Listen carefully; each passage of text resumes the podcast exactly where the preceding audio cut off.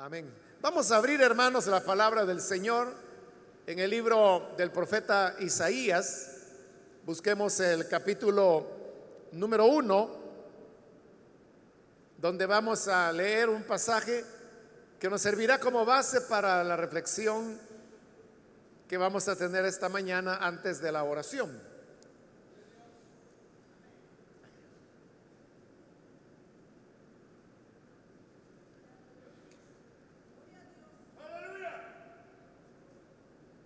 Isaías capítulo 1, versículo número 15 en adelante nos dice, cuando extendáis vuestras manos, yo esconderé de vosotros mis ojos.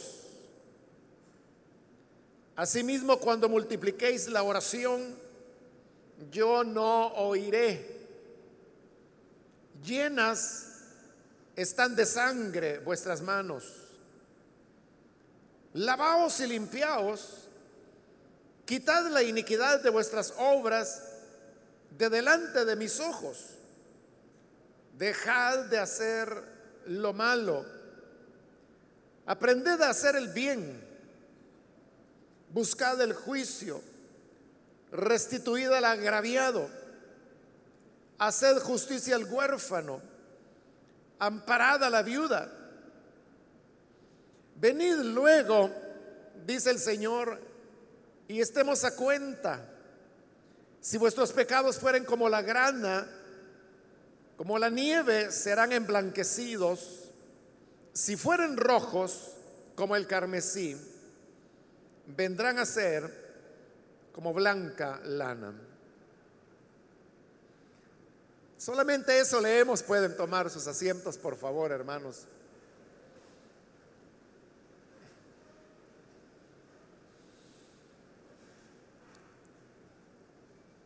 Como usted pudo darse cuenta, esta lectura la hemos tenido en el primer capítulo del profeta Isaías. Y los primeros capítulos de este libro contienen una seria exhortación que el Señor hace en contra de los pecados de Israel. Tan fuerte es esa reprensión del Señor que incluso hay varios momentos en los cuales cuando Dios habla a Israel se refiere a ellos como Sodoma. Habla de ciudades como Jerusalén, a las cuales llama Gomorra. Y hay una un señalamiento que Dios hace de los diversos pecados que había en Israel. Parte de esos pecados era el tema de la idolatría, pero realmente en lo que Dios más enfatiza y en lo que Él más habla, más señala, es en el tema de el trato negativo, pecaminoso que las personas tenían de los unos hacia los otros. Mayormente es un enfoque de cómo ellos como sociedad estaban dañándose los unos a los otros. Lo curioso es que ese pueblo que vivía en esas condiciones de pecado, paralelamente era un pueblo muy religioso. Por eso es que en este primer capítulo el Señor menciona cosas como, por ejemplo, multitud de sacrificios que ellos ofrecían. Habla de holocaustos, de diversos animales. Habla de ofrendas que le llevaban al Señor, incienso que quemaban delante de Él grandes reuniones o asambleas, como acá se le llama, que hacían para buscar al Señor, fiestas solemnes de acuerdo al calendario religioso que Dios había dado a Israel. Y además de eso, oraciones con las manos en alto que el pueblo hacía delante de Dios. Precisamente ahí cuando habla del tema de la oración, es donde comenzamos a leer, que es en el versículo 15, cuando dice, cuando extendáis vuestras manos, yo esconderé de vosotros mis ojos, asimismo cuando multipliquéis la oración. Por eso le digo, era un pueblo muy religioso, que tenía muchas ceremonias, holocaustos, oraciones, ayunos, festividades, incienso, todas aquellas cosas que pertenecían a la, a la forma exterior de religiosidad y de búsqueda de Dios. Al pensar en, cuán religioso, hermanos, ese pueblo era, uno no puede dejar de pensar también en, en, los niveles de religiosidad que hay, por ejemplo, en nuestro país. Desde hace ya algunos años atrás, cuando en, en, las llamadas encuestas de opinión que se le hacen a las personas, ya hace bastantes años que se ha incluido el tema religioso cuando se define el perfil de la persona entrevistada. Y en base a eso sabemos que aproximadamente el 98% de los salvadoreños manifiestan creer en Dios. Y es curioso que el 98% cree en Dios o dice creer en Dios, pero el 99% dice que cree que hay una vida después de la presente. Entonces significa que hay ahí un 1% de personas que, dicen no creer en Dios, pero que sí creen que hay una vida que sigue después a la presente.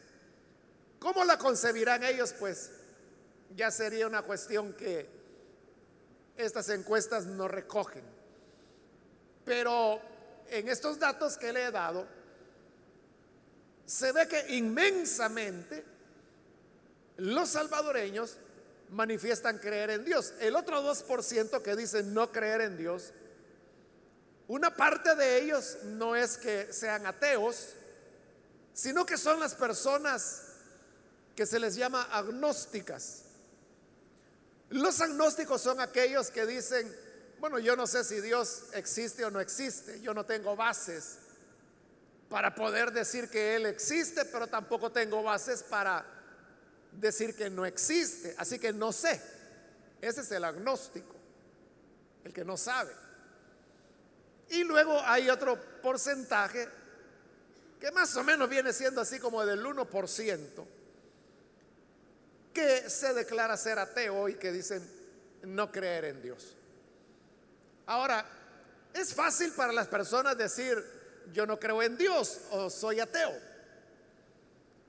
Pero lo que ocurre es que dentro del ateísmo también hay eh, diversas categorías.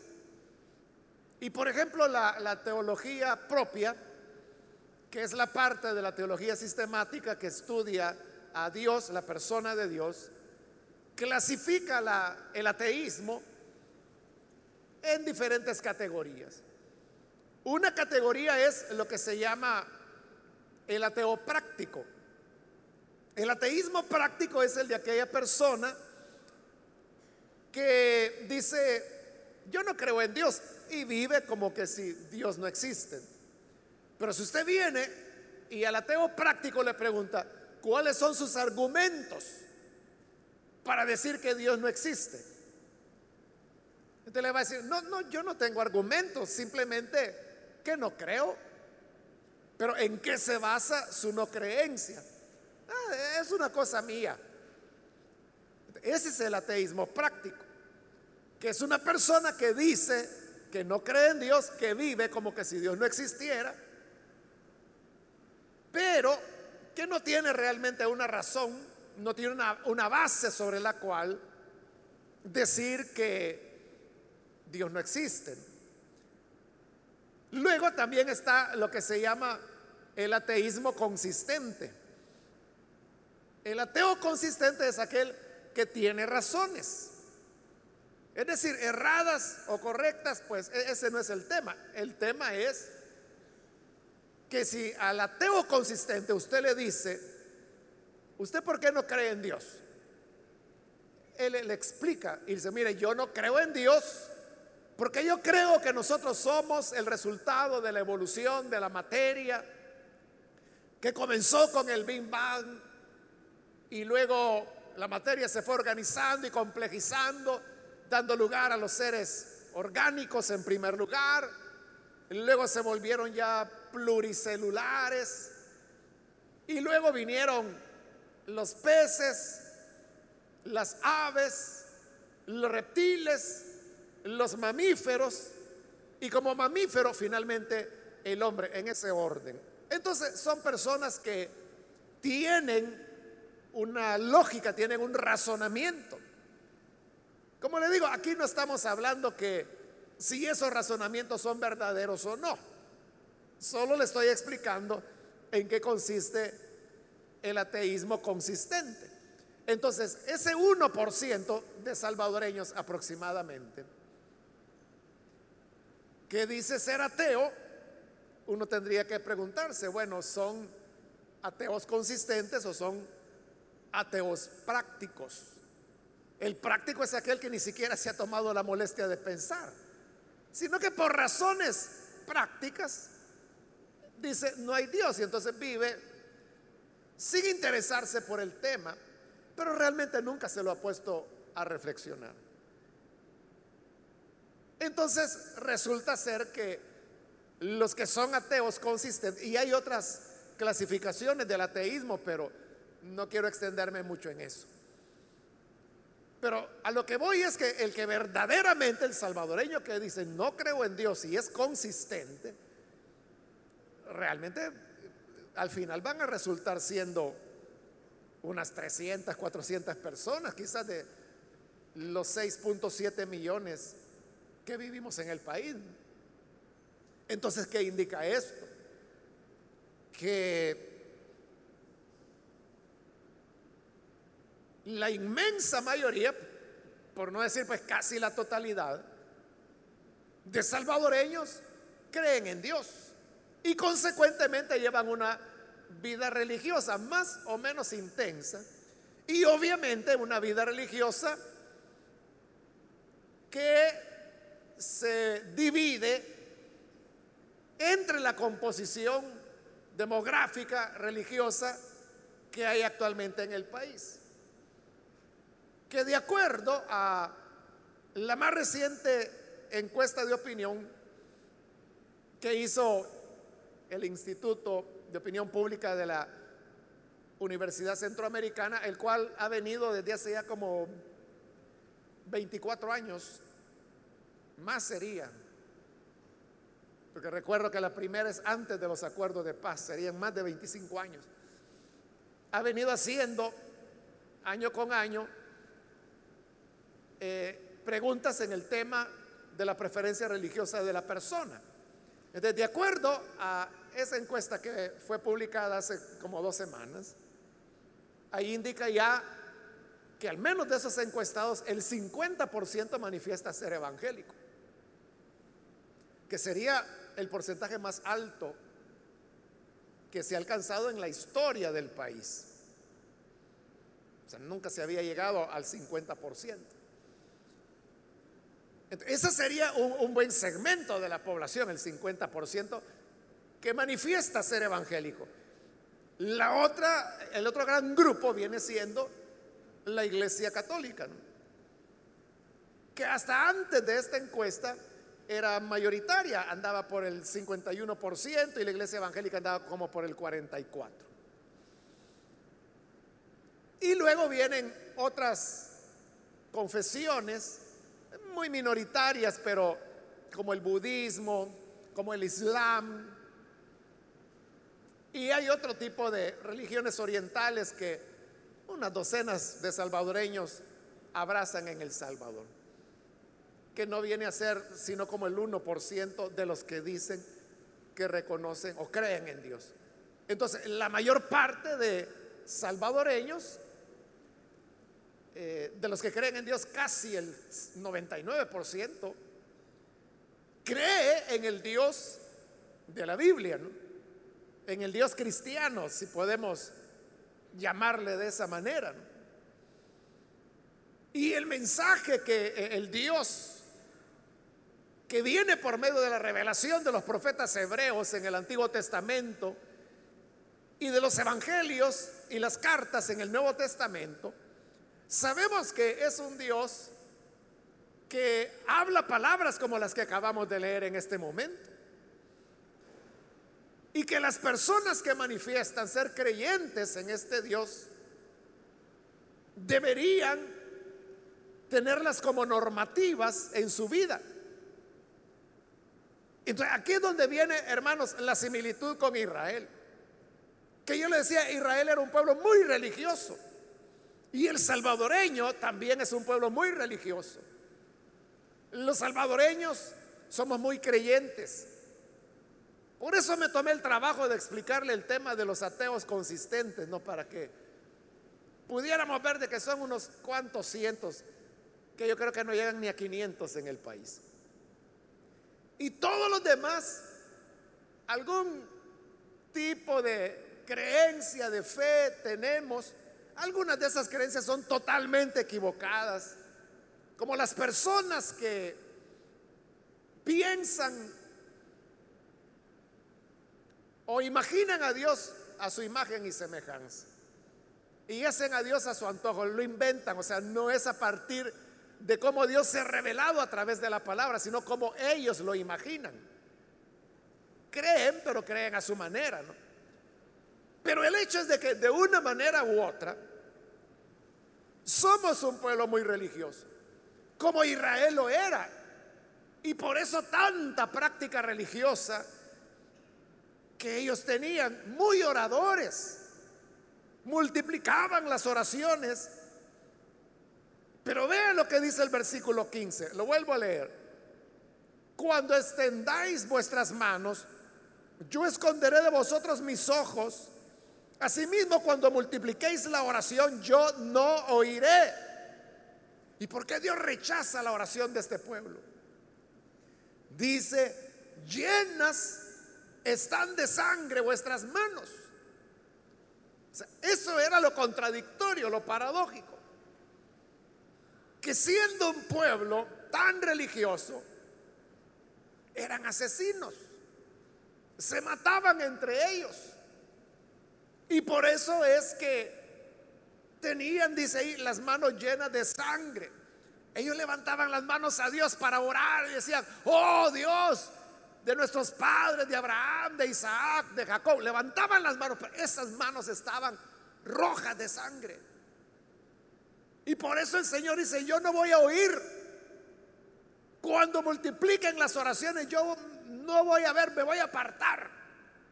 ¿Y cómo Dios no se iba a apartar? Si el ejercicio más espiritual que el ser humano puede realizar, como es la oración, tenía la característica de las manos llenas de sangre. Similar es el salvadoreño, que como hemos dicho, casi la totalidad es religioso. Cree de alguna manera en Dios, como le digo, correcto y correctamente, pero existe la, fe o la creencia en el Dios judeo-cristiano. Pero si la inmensa mayoría de salvadoreños cree de esta manera, ¿por qué nos matamos entre nosotros? ¿Y por qué El Salvador resultó el año recién pasado, 2016, como el país más violento del Triángulo Norte?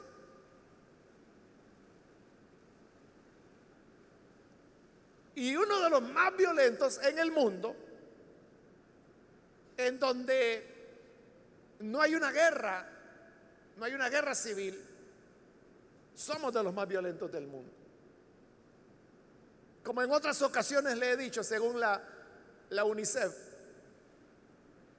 El Salvador es el país del mundo donde mayor cantidad de niños y jóvenes son asesinados. no hay otro lugar del mundo donde maten más niños y jóvenes que en El Salvador. Y entonces, ¿cómo es que un pueblo tan religioso que dice creer en el Dios de la Biblia puede tener sus manos manchadas de sangre? Eso, hermano, recuerda a los narcotraficantes, a los capos de bandas de narcotráfico que son muy religiosos,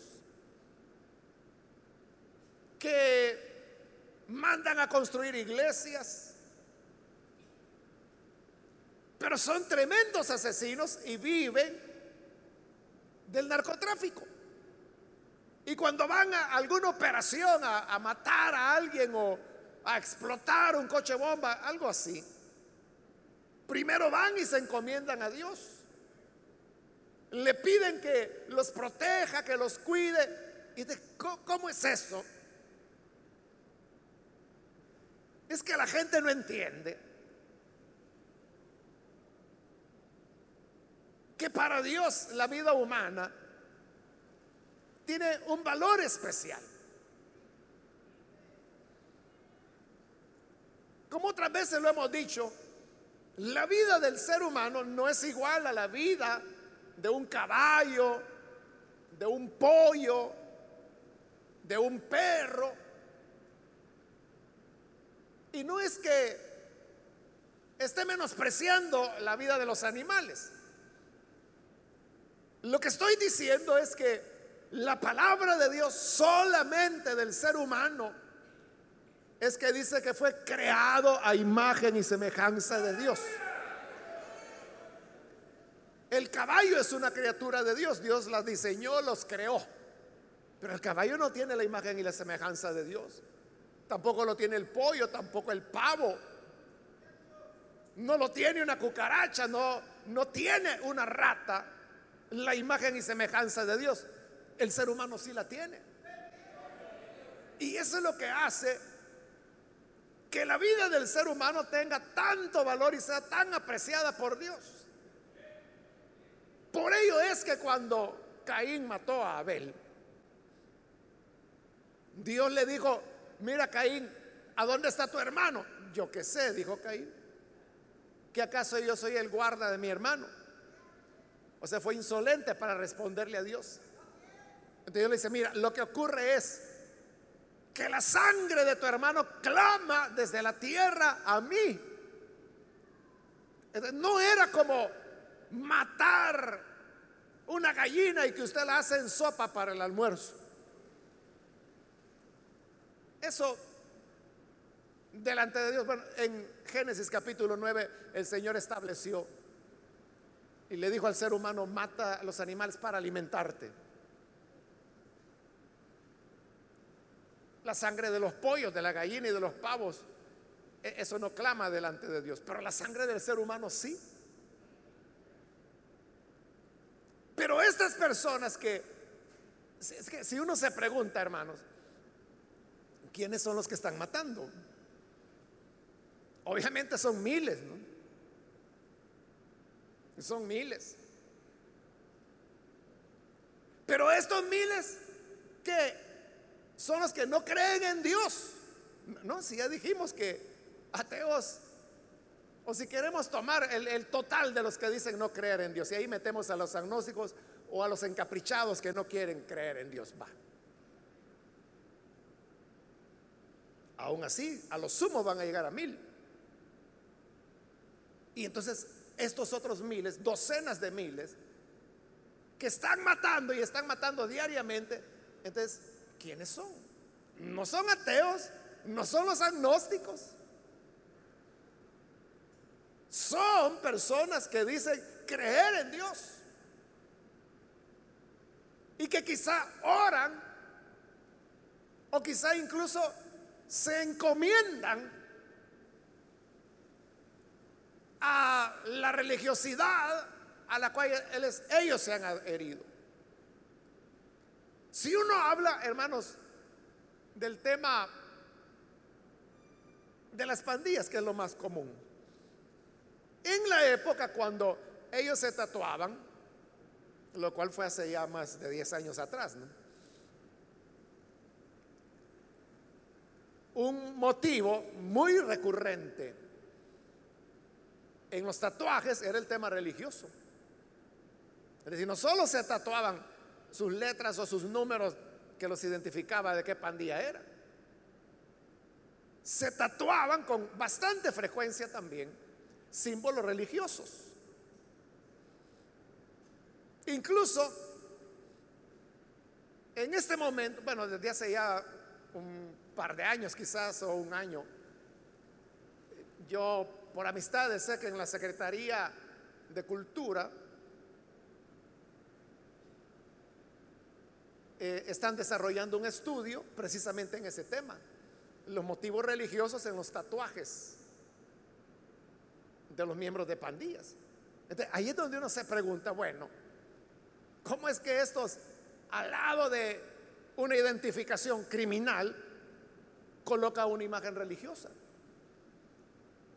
Y no es que se tatúen una imagen religiosa porque quieren llevar una vida de monjes o de santos, o sea, no ese es el propósito. Uno podría imaginar y decir, bueno, ellos se tatúan símbolos religiosos porque quizá piensan que ese símbolo les va a dar cierta protección. De alguna manera van a estar cuidados.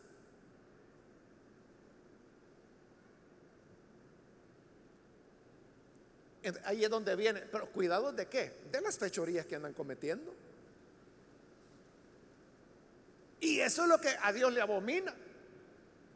Y entonces por eso Dios dice, aunque levanten sus manos a mí, aunque prolonguen las oraciones, yo no voy a oír. Yo me voy a apartar. ¿Por qué razón? Porque sus manos están llenas de sangre. Ellos si quieren pueden gritar y decir, Señor, ayúdame o oh Señor, te adoro, te amo. Pueden gritar si quieren pero más grita la sangre que ellos han derramado y que llega hasta los oídos del Señor y que dice, no, no puede ser. Porque en esta situación, usted sabe que hay infinidad de personas inocentes han perdido la vida por errores, por malos entendidos, por chismes a veces de la gente, por el uso de alcohol, de drogas. Situaciones que usted conoce porque estamos rodeados de todas ellas. Me recuerdo de un gran hermano acá de la iglesia que, que fue asesinado. Y lo que ocurrió es que quienes lo asesinaron estaban drogados. Eran vecinos de él. Bueno, él, ellos habían sido niños que habían crecido en el vecindario y el hermano los conocía desde niños y ellos lo conocían él, pero ese día estaban drogados, no lo conocieron, lo confundieron, lo mataron. Cuando ya les pasó la loquera, se dieron cuenta que habían matado a alguien que no tenía nada que ver. Y luego se comunican con la familia y le dice, mire, lo sentimos mucho, nos equivocamos, pero nosotros les vamos a dar dinero mensual, porque el hermano era el sostén del hogar. estaban muy conscientes de que habían cortado el sostén del hogar. ellos dijeron, pero nosotros les vamos a dar lo que él daba, nosotros les vamos a dar el dinero para disculparnos con lo que pasó la familia, que son hermanos que están todavía acá en la iglesia, obviamente rechazaron la oferta. Y dijeron, no, o sea, porque todo el dinero del mundo no puede pagar la vida de una persona.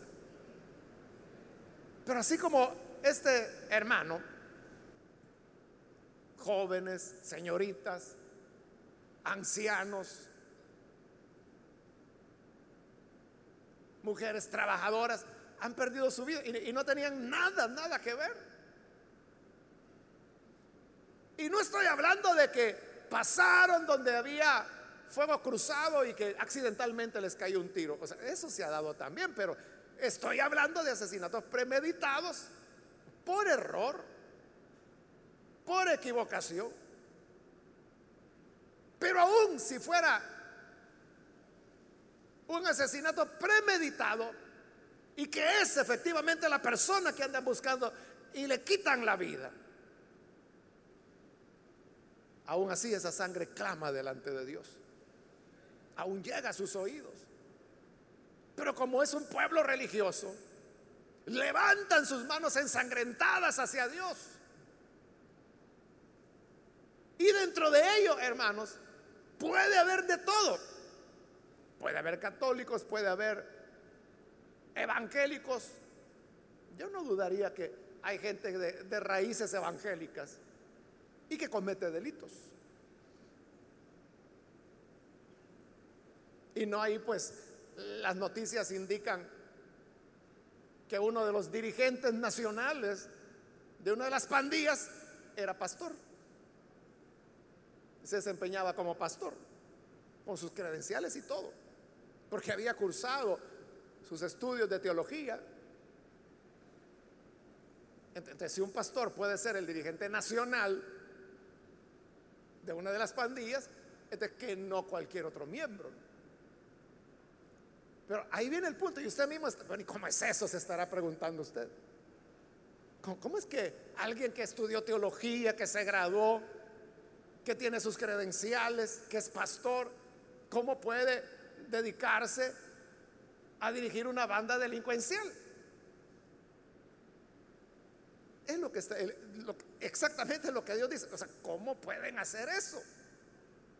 ¿Cómo puede ser que levantan sus manos llenas de sangre para ofrecer mi oración? Yo no voy a oír esas oraciones. Yo no quiero ni verlos, dice Dios. Y toda la razón tiene.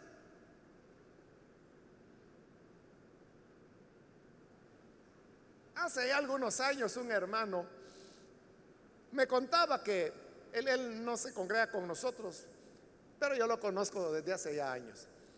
Y él me contaba que fue a visitar una iglesia, no aquí, sino que, o sea, digo, no del IM, sino que otra denominación. Una iglesia que tiene cierta notoriedad. Precisamente porque tenía notoriedad, dijo, voy a ir a ver ahí cómo es la cosa. Y fue. Y él me dice que al final del culto, en el parqueo de la iglesia, de repente había una discusión entre dos hermanos. Estaban discutiendo algo así como por el espacio del parqueo. Y él vio que la cosa se estaba calorando. Entonces comenzó a acercarse porque se preocupó y dijo, bueno, ¿qué le pasa a estos hermanos? Uno de ellos era diácono. En el momento que él se iba acercando, el diácono sale corriendo unos metros para ir a su vehículo. Abre la puerta del vehículo y luego sale y trae un arma en la mano, el diácono. Y venía ya para darle a su hermano en Cristo en el parqueo de la iglesia. Entonces, cuando el hermano vio eso, él se metió. O sea, él ni se congrega ahí, pero él se metió.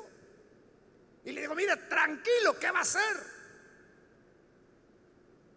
Si somos cristianos aquí en la iglesia, por si no se ha dado cuenta. Bueno, le costó, pero finalmente disuadió a la persona. Guardó el arma, se subió a su vehículo y se, acabó el pleito. Pero ¿qué hubiera ocurrido si este hermano no interviene? Usted sabe que hay gente que anda arma para impresionar, ¿verdad? Y que la andan para enseñarla. A ellos un día les van a dar unos buenos tiros. Pero hay otros que la andan para usarla. Y que si la sacan no es por enseñarla. Es que de verdad la van a usar. ¿De qué tipo sería el diácono de esa iglesia? ¿Del que solo quería impresionar o el que de verdad la iba a usar? contra un hermano en Cristo en el parqueo de la iglesia, con su uniforme de diácono, ¿entiende? Entonces uno se enfrenta a situaciones y usted podrá decir, bueno, sí, pero eso es excepcional. Yo le acepto que el dramatismo con que se dieron las cosas ahí puede ser excepcional. Pero hay otras muchas cosas que por el hecho de que no son dramáticas no nos damos cuenta de ellas. Esas personas que como decimos son mátalas callando. Y eso es lo que hacen. Matan callando. Y son miembros de iglesias evangélicas. Y eso es lo que, es que de otra manera, hermanos, ¿cómo se explica que haya tantos asesinatos en el país? Los años 2015 y el, el que acaba de terminar, 2016, han sido los años más violentos de la historia del país en los últimos 85 años. Incluso han superado los años de la guerra. O sea, el índice de muertos en 2015 es superior al índice de muertos que hubo durante los 11 años de guerra civil en el país. ¿Quién está matando tanto? Es gente religiosa, es gente que dice creer en Dios. Por eso es que Dios les hace un llamado y en el versículo 16 les dice, lavaos, limpiaos, quitad la iniquidad de vuestras obras de delante de mis ojos, dejad de hacer lo malo. Entonces es un llamado dramático de Dios. Ya, ya basta, ya límpiense, lávense. Dejen de hacer lo malo. Y hace una propuesta en el 18, venid luego, apresúrense, estemos a cuenta. Si vuestros pecados fueran como la grana, la grana era el color rojo encendido, y eso habla de la sangre que ellos habían derramado. Pero él dice, si sus pecados fueren como la grana, como la nieve serán emblanquecidos. Nosotros no tenemos relación con la nieve, hermanos, pero la nieve es tan blanca que cuando sale el sol y se refleja en la nieve, no se soporta en los ojos. Por eso si usted se ha fijado que las personas que andan en la nieve o los que esquían, que se deslizan en sus esquíes en, la nieve, andan unos lentes totalmente oscuros, o sea, negros, no se les ven los ojos. Es porque es tan blanca la nieve que les hiere la luz solar en los ojos y por eso se protegen. Entonces, lo que está diciendo es que si nuestros pecados fueren tan sangrientos que son rojo brillante como la grana, llegará a ser blanco, tan blanco, que es un blanco que nosotros no tenemos acá en nuestras latitudes. Aquí estas luces que se usan para televisión son se presume que son luces blancas, ¿no? O sea, pero yo las puedo ver y no me causa ningún daño. No necesito ponerme lentes. Es decir, que lo que nosotros aquí conocemos como luz blanca, realmente no es blanca. Lo blanco es lo que viene de la nieve. Y por eso es una promesa tremenda que dice, quedarán impecables. Si fueren rojos, como el carmesí, vendrán a ser como blanca lana. Dios lo que está ofreciendo es que si hay una experiencia auténtica de conversión, Él puede limpiar. Entonces vea, la respuesta, la salida, es solamente la conversión. Eh, Hay personas que dicen, bueno, antes, décadas atrás, yo recuerdo que había hermanos que decían, mire, el ladrón no tiene remedio. Y utilizaban aquel refrán popular, gallina que pica huevo aunque le quemen el pico. Y me recuerdo de un hermano que una vez así me dijo, mire, me dice, ese fulano que ha venido a la iglesia, ese ladrón, me dice. Yo no niego, me dice, que se ha convertido, que ha nacido de nuevo, que está viniendo a la iglesia. Y me dijo eso, gallina que pica el huevo aunque le quemen el pico. Este va a seguir robando, que tenga cuidado, me dijo. Pero eso que él hablaba acerca del robo se puede aplicar también al tema de- del homicidio. Y por eso es que hay gente que dice, no, esta gente ya no tiene remedio. Esta gente, ¿para qué los van a estar metiendo en penales si ahí peor van a salir? Lo cual es cierto. Mejor que les den de una vez que los maten. Pero en eso, en ese deseo que expresan, están mostrando lo que hay en su corazón. Pues la escritura dice que de la abundancia del corazón habla la boca.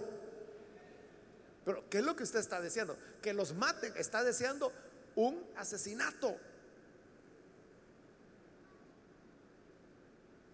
Que está en su corazón. Que dice ser creyente. Y que viene los ayunos por el cese de la violencia. Y está anhelando violencia. Es una contradicción. Por eso es que cuando Jesús se enfrentó con las autoridades judías, y ellos decían, nosotros somos hijos de Abraham. Qué raro les dijo Jesús. Porque Abraham fue amigo de Dios. Y ustedes lo que quieren es matarme. Y ellos se rieron. ¿Y quién pretende matarte? Y acababan de tener una reunión donde habían decidido matar al Señor. Entonces el Señor les dijo, lo que ocurre es que el deseo de Satanás es matar, robar y destruir, y ustedes hijos del diablo son. O sea, lo descubrió lo que había en su corazón. Pe- Pero note la contradicción. O sea, no se daban cuenta. Cuando le entregan las monedas de plata a Judas para que traicione al Señor, lo entrega y cuando ya han condenado al Señor, Judas arrepentido regresa y les tira las monedas de regreso que no las quiere. Y entonces los sacerdotes entran en un dilema, porque dice, ¿qué vamos a hacer con estas monedas? Que las habían tomado del dinero del templo. ¿Qué vamos a hacer con estas monedas? Alguien dijo, pongámoslas de nuevo en el tesoro. No, no, dijo alguien. Porque este dinero es de una traición. Es de sangre que va a ser derramada. Ah, no, entonces ya no. Ya no puede volver a los lugares santos. Entonces, ¿qué hacemos con el dinero que está manchado de sangre, que está sucio? Y ahí fue que decidieron comprar un terreno para hacerlo cementerio para gentiles. Pero vea, preocupados por las monedas, no por sus corazones, que era lo que estaba provocando el homicidio, que era lo que estaba provocando el asesinato. Y cuando van delante de Pilato para pedirle a Jesús, para pedirle que mate, que crucifique a Jesús, dice que llegaron donde Pilato, pero no quisieron entrar a la casa de Pilato porque era la Pascua. Y ellos dijeron, es que si entramos a la casa de un gentil, nos vamos a contaminar y ya no vamos a poder comer la Pascua. Mejor que Pilato salga, que nosotros no vamos a entrar. Preocupados por el edificio donde iban a entrar, pero no de sus corazones, en donde estaban matando al Hijo de Dios. Una contradicción. De esa contradicción es que habla Isaías a Israel y es de la que yo le estoy hablando con respecto a nosotros.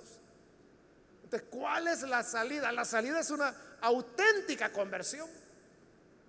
Que de verdad, como dice ahí, nos lavemos, nos limpiemos, que quitemos la iniquidad de nuestras obras, que dejemos de hacer lo malo y limpiándonos, entonces ya podremos orar y practicar su entrega y su fidelidad a Dios como usted quiera, pero teniendo manos limpias. la conversión es la clave. La conversión es la medicina, si podemos decirlo de alguna manera.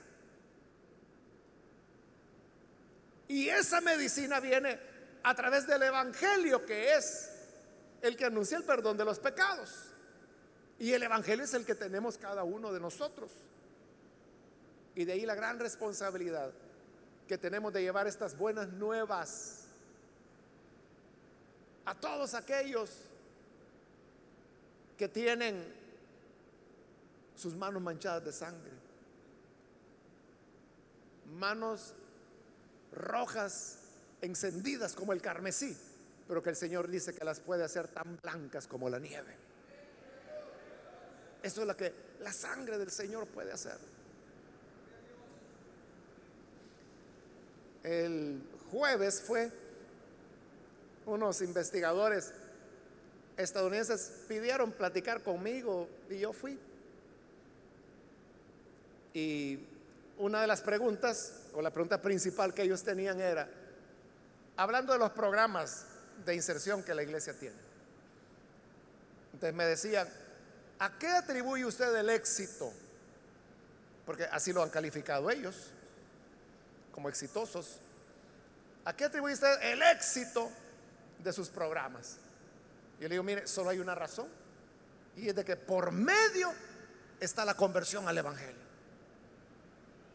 Y eso es lo que garantiza el cambio de las personas, la transformación de ellos. Porque es esto que Dios dice.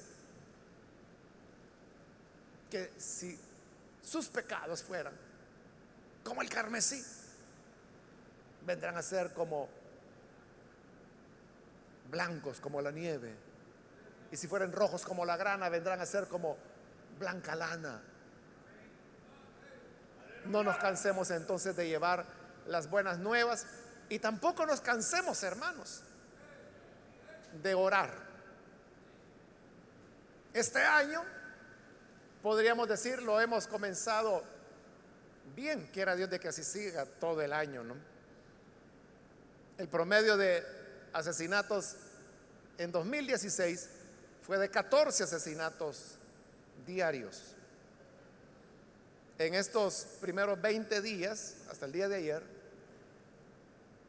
del año, el promedio es 5. Ha bajado bastante.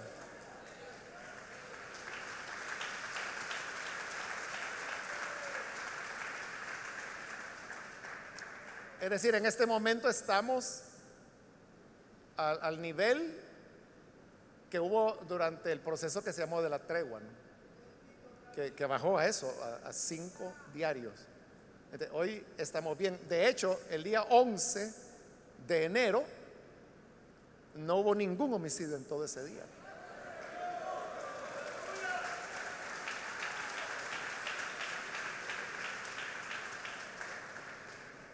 Hablar de cinco homicidios diarios es todavía un problema, ¿no? Pero es una mejora si se compara, por ejemplo, con agosto de 2015, cuando el promedio fue de 30 homicidios diarios. Hoy estamos en cinco o seis veces menos. Quiera Dios que así pueda continuar por el resto del año porque eso va a significar miles de vidas que serán guardadas en este año y quiera Dios que sea en los años por venir también. ¿Cómo logramos eso? Uno lo puede expresar como un deseo, como acabo de hacerlo yo, que digo quiera Dios, pero también podemos seguir orando para pedirle al Señor que cesen los asesinatos y así hacer que sea sostenida esa tendencia a la baja.